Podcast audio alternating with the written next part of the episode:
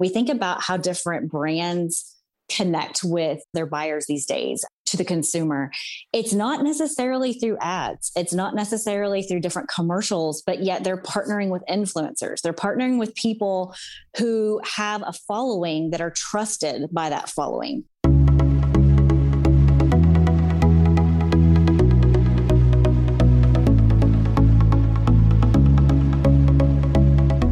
You're listening to Banking on Digital Growth with James Robert Lay, a podcast that empowers financial brand marketing, sales, and leadership teams to maximize their digital growth potential by generating 10 times more loans and deposits. Today's episode is part of the Exponential Insight series, where James Robert interviews the industry's top marketing, sales, and fintech leaders, sharing practical wisdom to exponentially elevate you and your team. Let's get into the show. Greetings and hello. I am James Robert Lay, and welcome to the 96th episode of the Banking on Digital Growth podcast. Today's episode is part of the Exponential Insight series, and I'm excited to welcome Natalie Bartholomew to the show. Natalie is a career banker with experience in a variety of areas and currently serves as the Chief Administrative Officer and Vice President of Grand Savings Bank, a community bank in Northwest Arkansas and Oklahoma. In November of 2017, Natalie launched the Girl Banker blog in hopes of creating a voice for women in banking and working moms, and then launched the Girl Banker podcast in 2019. And I'm excited to talk with Natalie today about the journey that she has had, her experience, the lessons that she's learned about building a personal brand, which has been a theme on other shows that we've had recently here on the Banking on Digital Growth podcast. So with that, welcome to the show, Natalie. Thank you so much. It's awesome to be here. I am glad you are here. And before we get into the conversation about building a personal brand as a banker, I always like to start things off on a positive note. What are you excited about right now, either personally or professionally? You know, I'm really excited about the idea of seeing some of my bank marketing friends in person sometime this year. It's always so great to see everybody and to reconnect and to have that network of friends that we don't necessarily compete with each other, but we're able to bounce ideas off of and see each other and connect. And so knowing that that is on the horizon definitely has me excited right now. It's that idea of collaboration. That's another theme that is coming out of these conversations. For example, just in episode number 95 with JP Nichols, we actually opened up the show talking about collaboration. And to that point, you know, I think collaboration in this post-COVID world is going to create far more exponential value for financial brands. When you think about collaborative opportunities, where have you been able to collaborate with others just from the work that you've been doing? What's a practical example there? Oh my gosh, there's been a lot. Honestly, one of the things that I really preach whenever I speak to women in banking conferences is just the power of having a network. And whether that network exists online, whether that network exists within your community, the ability to reach out and collaborate and keep the creative juices flowing and to stay excited and motivated within your line of work is just so important. I think especially in the world of COVID, it's really easy for that motivation to kind of be stifled. And I know it has been for me. And just having that network of like-minded individuals or people that are in the same industry, being able to reach out to them and chat and see what they're doing and knowing that we're all dealing with the same thing, but collaborating that way has been fantastic. I wouldn't trade that network for anything.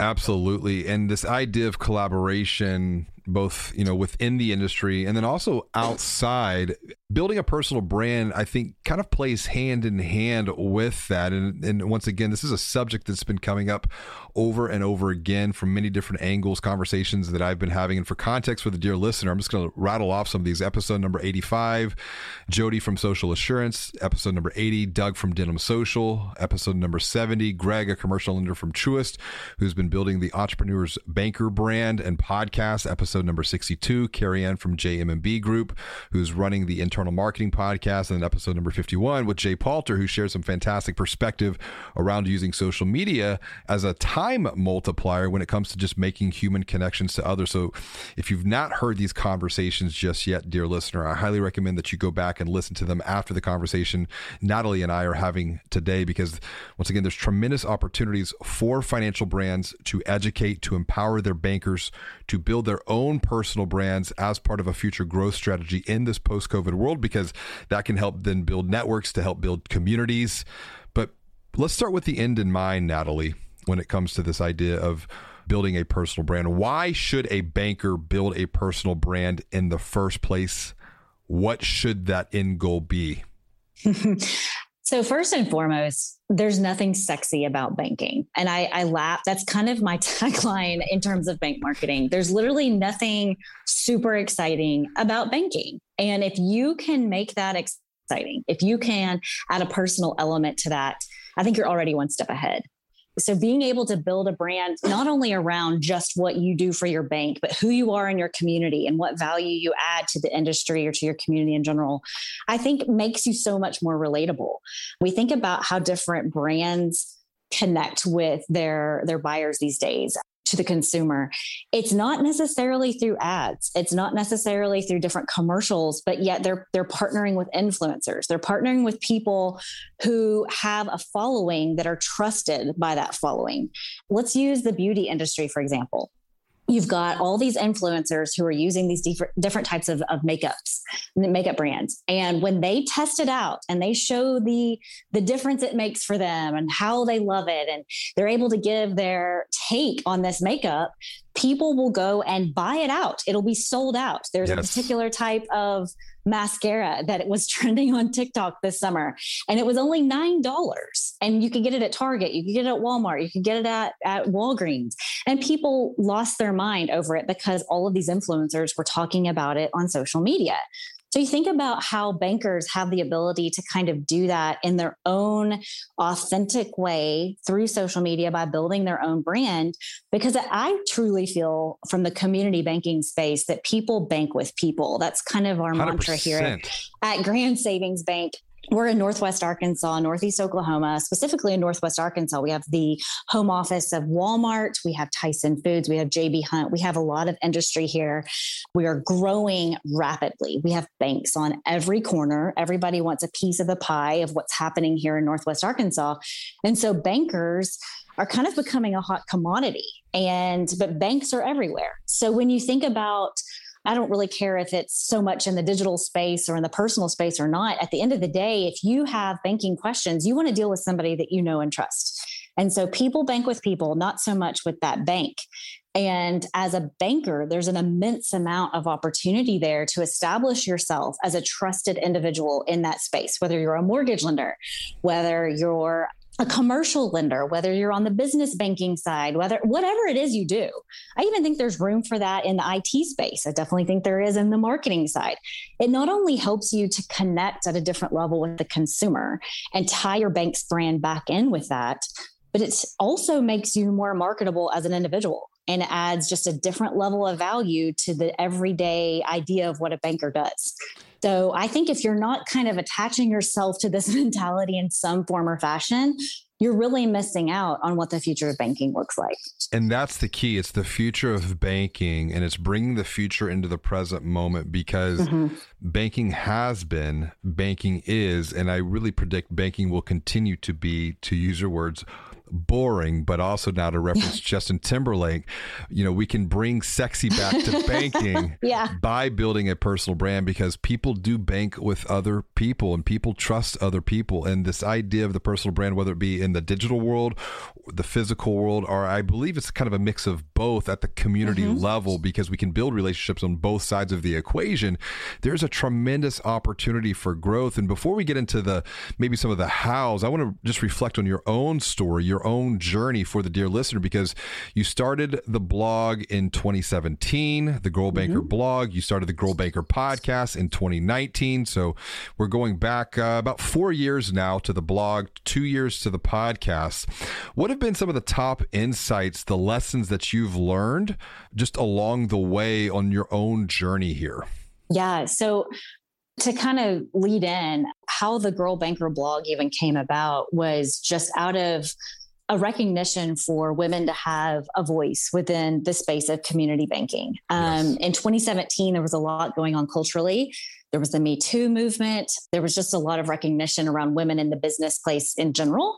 I myself was coming back from maternity leave after having my youngest son, and just kind of soul searching of like, where do I belong in this long term, and who's out there advocating for me? and was definitely very inspired by Jill Casilla from Citizens Bank of Edmond and the personal brand that she was building, and seeing that, hey, this woman has this incredible following and this incredible voice and is at this little bank in central Oklahoma. And wow, look at the waves that she's creating. And also there was a lot of different things happening. So coming back from maternity leave, being really inspired by Jill, and just had attended a couple of banking association events myself, and in just surveying the room as a young female. So I was in my mid 30s. I consider myself still young, recognizing that, wow, there's not many people like me here. One, there's not very many women. Two, there's not very many young women. Along that time also, I was going and speaking to high school students about opportunities in banking, just doing kind of career fair stuff. Those are things that bankers get asked to do a lot. And realizing that whenever I would go and speak, that the young women in the room were so disengaged. They could care less. Couldn't care less. They were not interested at all about careers in banking. And so that, coupled with just seeing that, wow, if somebody doesn't do something, if somebody doesn't start advocating for women in this industry, then what does the future look like? How do we have any room to complain or be discontent with this situation if we're not out there doing the work to make this better? Because it's not going to just happen for us. And so I have a dear friend and mentor that was my agency of record and still is. I was at a different bank at that time and was in the process of about to transition to the bank that I'm at now, while kind of thinking through this whole opportunity of doing a blog, because she kept encouraging me, you should consider doing a blog. And I was thinking, what do I have to say that anyone cares to read about, what anyone cares to listen to? Until it all just kind of hit me one day as an epiphany of someone needs to be advocating for women in this space, not only women that are already working as bankers or are near the end of their career, but also the young women who aren't even thinking about banking as a career opportunity. I grew up always knowing I was going to be a banker. I played banker as a kid. I was the one. I always tell this story whenever I speak to conferences, that whenever I would go to the mall, back when people went to the mall, I would, like, I guess that was a thing, in the 80s and 90s, I would come home with my little purse full of credit card applications. And it's not because I wanted the credit cards. It was because I just wanted to fill out the form. So I had just this weird nerdy attraction to filling out forms and the whole idea of business. And I had a grandfather that was in banking and kind of grew up going to see him there, and just knew that that's what I wanted to do. But when you speak to these young women, realizing that they have zero interest, they see this barrier of entry, that it's a man's world and there's no opportunity for them within the banking industry. So it all kind of came together. My friend Allison, my mentor, she was like, what about the girl banker? It's kind of like a play on girl boss. And that was kind of a big thing. And it also speaks to young women. And so we ran with it. I ran with it. We created the website, and here we are. So it just kind of came out of all of that, but realizing at the very end that there was a major need for this advocacy and for this motivation and for just this discussion that women have so many opportunities within banking and community banking. There are a lot of opportunities for young women to consider. We've got to be advocating to them, to tell them the opportunities that are available. It's not just stuffy in a suit in an office from 8 to 5. There's IT opportunities, there's marketing opportunities, there's the production side. There's so many different moving parts, and we need that new, fresh insight. And so young women need to know that these opportunities exist. And if we aren't telling them about it, then who is? So that's the end goal. It's to not only create advocacy, help to speak to promotion of women within the bank system, within bank boards, both at the national level, association level, et cetera, but also to be telling those young women, hey, there's a place for you here.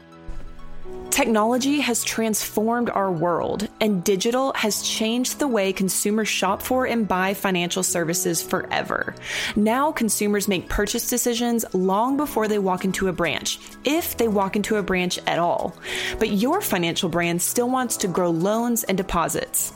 We get it. Digital growth can feel confusing, frustrating, and overwhelming for any financial brand marketing and sales leader. But it doesn't have to, because James Robert wrote the book that guides you every step of the way along your digital growth journey. Visit www.digitalgrowth.com to get a preview of his best-selling book, Banking on Digital Growth, or order a copy right now for you and your team from Amazon.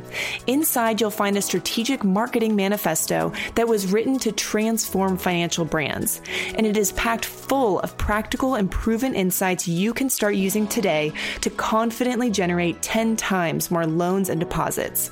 Now, back to the show. When you think about this journey, it has been 4 years, and I think that's you're playing a long game. And I think for anyone who's looking to build a personal brand, it has to be a long game mentality because it takes time. But you're going to reach a point to where you're like, wow. Because I think at first there's that mental block of, and you said this, like, what do I have to offer? What value can I create? And you found a niche perspective, which this actually echoes back to a conversation that I was having with Joe Pulizzi, who was the founder and CEO of the Content Marketing Institute and has just released a new book called Content Inc. Second Edition. And it really is about defining a niche audience that you can create value for and around. And this idea of value creation for yourself, but also just you've got the digital side in the industry, but then what about the work that you're doing locally as well? How has your personal brand helped create value on that front locally within just the communities that you're serving as a banker?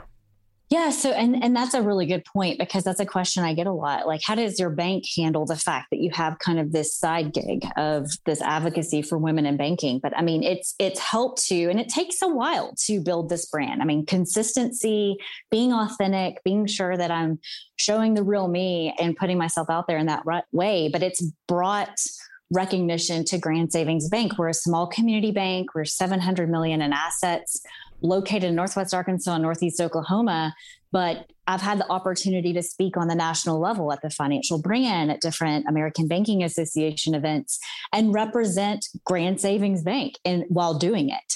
And so I think that's one thing is knowing that not only are you helping to, it's not just about getting yourself out there and to do it that way, but also to be able to tell the story of what your bank is doing. And so I think it's been fantastic as a bank marketer to be able to carry the bank along with me. I think that's a huge piece of what I do. Without being a banker, I'm just the girl, right?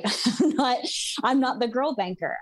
So I'm able to really relate to women in banking because I'm a banker. I've done this for 20 years, and to be able to carry the bank's brand along with it has been fantastic. And so when I very first started the Girl Banker blog, I had kind of put out on my personal Facebook page just kind of a general post more along the lines of mom guilt and what others were dealing with, and kind of realizing too that this whole blog could really speak to working moms in general. It doesn't have to be just within the financial industry, and realizing that there's so many women that have this story where we feel guilty of either being at work and not home with our family, or being at home with our family and feeling guilty for not being at work. Right. And so there was a lot of engagement on this particular post when I first put this out. And I had kind of mentioned, hey, I'm working on a project. It was before I launched the blog. And the Northwest Arkansas Business Journal had reached out to me and they were like, hey, what's this all about? And so I kind of told them what was going on and ended up getting a front cover story to kind of talk about this new blog and what it was going to be doing. And so it did immediately create a buzz here locally, and the bank was able to get recognition out of that as well. So it's definitely a lot of work. It's definitely something you have to be super focused on consistency and understand that comes slowly. To me, it's all about engagement, not so much having 100,000 followers like you see some influencers do. I don't really consider myself an influencer, but to me, it's more about the good conversations I get to have with women in banking, either through Instagram chat or Facebook chat, or I have a private Facebook group where it's for women in banking only. It's just under 4,000 women at this point. And the conversations that happen in there are worth every minute of the work that goes into creating this platform. So, I may not have 200,000 or 300,000 followers like you see some of the TikTok influencers have or whatever, but I am having meaningful conversations on a regular basis that drive empathy and solutions to issues that we're dealing with on a regular basis for women in banking. And to me, that's what it's all about. It's this idea, I think, when you throw the word influencer around, people think, 100,000, 300,000, a million followers, quote unquote. But in the banking space, I think the opportunity, particularly at the local market level or in the work that you're doing, is more of what I would call a micro influencer. And that micro influencer, back to your point, it is about engagement. It's about conversations. It's about the relationship of people. And so you touched on this before, but I want to come back to it because I know there are some who are listening who I can hear that either A, they want to go down this path themselves, or B, they're like, I'm not really sure because building a personal brand might be a competitive threat. What insights or recommendations could you provide to really, I think, transform this thinking that is rooted what I would call scarcity mindset? How could you overcome some of those objections in someone's mind that either they're not sure about it themselves, or they're thinking this would never work because that's a conflict of interest? So this may not directly answer your question, but a friend of mine in the banking industry that has always wanted to build a personal brand, but didn't want to put the time and effort into doing it. I've always said, it's not worth it then. If you aren't interested or fully ready to put yourself out there, then don't do it, because you're not going to be successful. If you're not willing to be authentic and to post regularly, I mean, you're going against an algorithm too. So you're not only creating a brand and trying to tell your story and do all the good things with content and all that good stuff, but you're also going against a machine. So you kind of have to play this game, right? And if you are not fully into it or bought into it and understand and see the value and engagement and really putting yourself in a space to tell the narrative of the story of either your bank or your career, then you're not going to be successful at doing it. If you want to pay someone to do it for you, I think you're going to fail. Yep. Because I think people will be able to sense that inauthenticity just immediately, because I mean, you'll get canceled. You've got to be real, and you have got to be willing to do that work of knowing that if I'm getting these private messages and I'm not responding to them, if I've got comments on my posts and I'm not engaging back and recognizing them, then it's all for nothing. Yep. So I really feel that as a banker, that if you see a value of building a personal brand and understanding that it puts you in the driver's seat of telling your own story and your bank story, giving you the competitive edge of being out there in the community banking space as someone that you can know and trust, just like you see these influencers do, just on, like you said, a micro level. If you don't see the value in that, then don't do this. Sure. Because you just keep doing whatever it is you've been doing and go down the old road of how bankers are, and you may just be fine, or you may get left behind. I don't know. I think it depends on where you are and who you are and what you're doing. But also know that if you want to make the commitment to build a personal brand and understanding the value that social media brings to that, you're also working against that machine. So if you're not willing to combat that too, then it's all going to be in vain. You can't half-ass it. I'll just say that. No, and I've been using this analogy in a lot of the training and the coaching that I've been doing, because I see that, in almost every aspect of life, Mr. Miyagi brings a lot of wisdom here from the Karate Kid. If you walk on the right side of the road, you're okay. If you walk on the left side of the road, you're okay. But if you're in the middle, you got one foot in and one foot out, as Mr. Miyagi said, you're going to get just like grape, right? And so you have to really be fully committed to this journey, because otherwise it's not worth it. And with that in mind, let's say someone they want to fully commit. They've heard your story. They've heard Jill's and they're watching what others are doing, like, Greg with the Entrepreneurs Banker and Carrie Ann from JMB, who's running the Internal Marketing Podcast. And I think there's more stories like this popping up. Where should someone get started? Like, what would your recommendation be? Where should they start their journey to build a personal brand as a banker? So I get asked this a lot. And I think that first and foremost, you have to decide what sets your soul on fire. What are you most passionate about? And what niche do you want to nail down? And recognizing what other competition's in that space. I was lucky in that there really weren't a lot of women or young women really tackling the advocacy for women in banking. I mean, that's a very specific group of people. And so I kind of understood going in, this is the group that I'm targeting. This is what I'm passionate about. This is what gives me relevancy to be passionate about it as a woman in banking. And you kind of can nail it down that way. I think you have to understand you can't be everything to everybody. Correct. So you don't have to be amazing at LinkedIn and Instagram and have a TikTok account and Facebook, but more recognizing, okay, my audience based on the niche that I'm wanting to really, really dive into lives here. And so if they're on Facebook, as much as I hate Facebook, that's where I've got to be, right? Yep. Or if understanding, you know, the group that I really want to reach out to does live on TikTok. And if you're excited about jumping onto TikTok, then you're in luck. You've got to do what you feel comfortable with and what you feel most passionate about.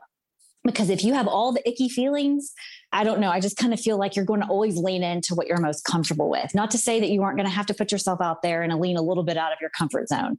But the first step is to recognize where that passion is and who specifically you're speaking to. I have tried to be everything to everybody, and recognizing that that's impossible was really a good lesson for me. And also recognizing too, you're going to have some really ugly people that are haters to you, and understanding that, you know what, I mean, that's there. It is what it is.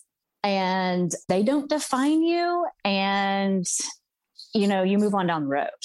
And that's a lesson you're going to have to learn pretty quick in this day and time.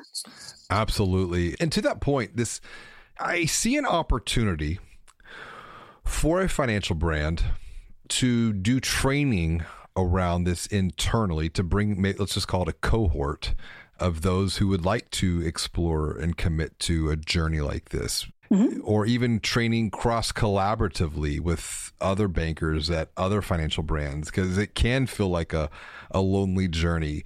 Are there opportunities to learn this together, to teach this internally at a financial brand, to really elevate a group of bankers to a new level?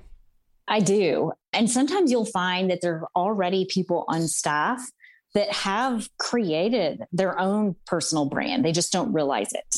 And that's usually the case. You've already kind of built this brand. It already lives somewhere. You just haven't recognized it and given attention to it. And so what we've done at Grand Savings Bank is that we have recognized individuals who have an active social following, or who are active themselves in a social space. And so we created a group called the Grand Ambassadors. So it's like brand ambassadors, only with a play on the word grand. Yes. And so they are really great ambassadors to our marketing initiatives. So not only are they representatives within our different markets that we are in, and making sure that there's marketing buy-in and understanding and brand protection and all of those kinds of things. But also we give training on different social media platforms. And so when we have different kinds of content that go out there to help us beat the algorithm as a financial brand on a social platform, go like, share, comment, do all the things so that we're getting that engagement and the algorithm is triggered. And so it's been really helpful to see social growth from having this group of employees who are trusted members of the community by our customer base, promoting our brand in the social space. So it's not only just us posting on social media, but we also have this really fantastic group of employees that is sharing this content. And so it just really spreads that message. We find that people trust those individuals more than they would the bank's brand, I guess, which is odd, but that's just how it is. Yep. So getting them trained on how to do that and to help tell the story for you by using your compliant, ready content that's already posted through the bank's social platforms is a great strategy. And it's been very helpful for us. And also they are great for us within the community space. So we're a small bank and we need them engaged in the community and telling us the events that they have, so that we can help be a good supporter in that way. So we kind of have a social group and then we have a community group, but they all live within that brand ambassador platform. And so I definitely think there's a lot of opportunity to do that with internally. And then also to take your top producers and say, you realize that you have a ton of opportunity either within LinkedIn, engage with realtors there, engage with centers of influence, whatever it is that you need to be engaging with, you can do that on LinkedIn and it not look like you're trying to get another job. You know, LinkedIn used to have that stigma, I feel like, and now it's not. It's more of an opportunity to network, and absolutely, bankers should use that. And what you're speaking to is a very practical example of what we would call a SMAG. I wrote about this in Banking on Digital Growth, and a SMAG is an acronym for a social media advocacy group to, once again, kind of beat the algorithm to get more organic engagement. And it comes back to also people typically engage more with an individual's post than a post coming from the corporate brand. Absolutely. And to this point about just learning from others, who are others that have built brands? And we've mentioned a few of them already, but from your lens of the world, who are others that have built personal brands that you might recommend the dear listener connect with, follow, learn from? Oh, sure. My friend John Oxford from Renaissance Bank. I joke with him that he's the boy banker and I'm the girl banker. He's been a fantastic friend and supporter, and we support each other. Him and Josh Mabus of the Mabus Agency have a Marketing Money podcast. That's definitely one to listen to. You can hear their banter back and forth, which is very entertaining as well as educational. So the two of them, I think, are fantastic people in the space. You mentioned Jody, who is now at Social Assurance. Again, just that network of people that I've been able to connect with online and then meet in real life. It's like we've known each other forever, but we've really only seen each other in person maybe a handful of times, that we interact daily in the social space. I love Emily Mays, who's at Community Spirit Bank down in Alabama. And again, small community bank, but she has really been a huge advocate of her bank, but also ICBA, and just has really put herself out there and has done a great job from building her brand. But yeah, there's a lot of great people that are in this community banking space that are telling these fun stories and are adding this human element to what community banking is, and taking a relatively boring, unsexy topic and making it fun and engaging. And there's a lot of great people out there. If you want, I often highlight these individuals in some capacity on my Instagram stories. And sometimes I've interviewed several of them on my podcast. But I'm forever grateful for all that group of people that has inspired me and that I've been able to connect with both virtually and in person. Yeah. And shout out to John Oxford once again, because he was a guest on episode number 32 when he was launching his book, No More Next Time. So John is a great guy, and highly recommend going to pick up his book on Amazon. This has been a fantastic conversation, Natalie, and I think a lot of practical insights, steps that someone listening could take. This is a big commitment once again. So let's break this down into just a smaller, like, what is one thing, one key insight, one takeaway? You mentioned, speaking at the Financial Brand, and I love how Jeffrey, he's always encouraging those that speak there to provide some practicality to wrap things up. So what's that one key insight, one small micro commitment that someone could make even today when it comes to building a personal brand as a banker? What would that be? I think that the first thing you have to do is understand and recognize where you add value. And sometimes, I know specifically for women, it's hard to do that. We have imposter syndrome and we think that we don't add value. Mm-hmm. But knowing that, hey, you've got really good social media skills, you understand how the algorithm works, or you're really good at creating content, or your story in general and how you got into banking is one worth listening to. Figuring out what value it is that you have. I mean, that was really my first step, was being convinced that people would listen to what I had to say, because I had to convince myself that initially. I just didn't think that I brought anything to the table.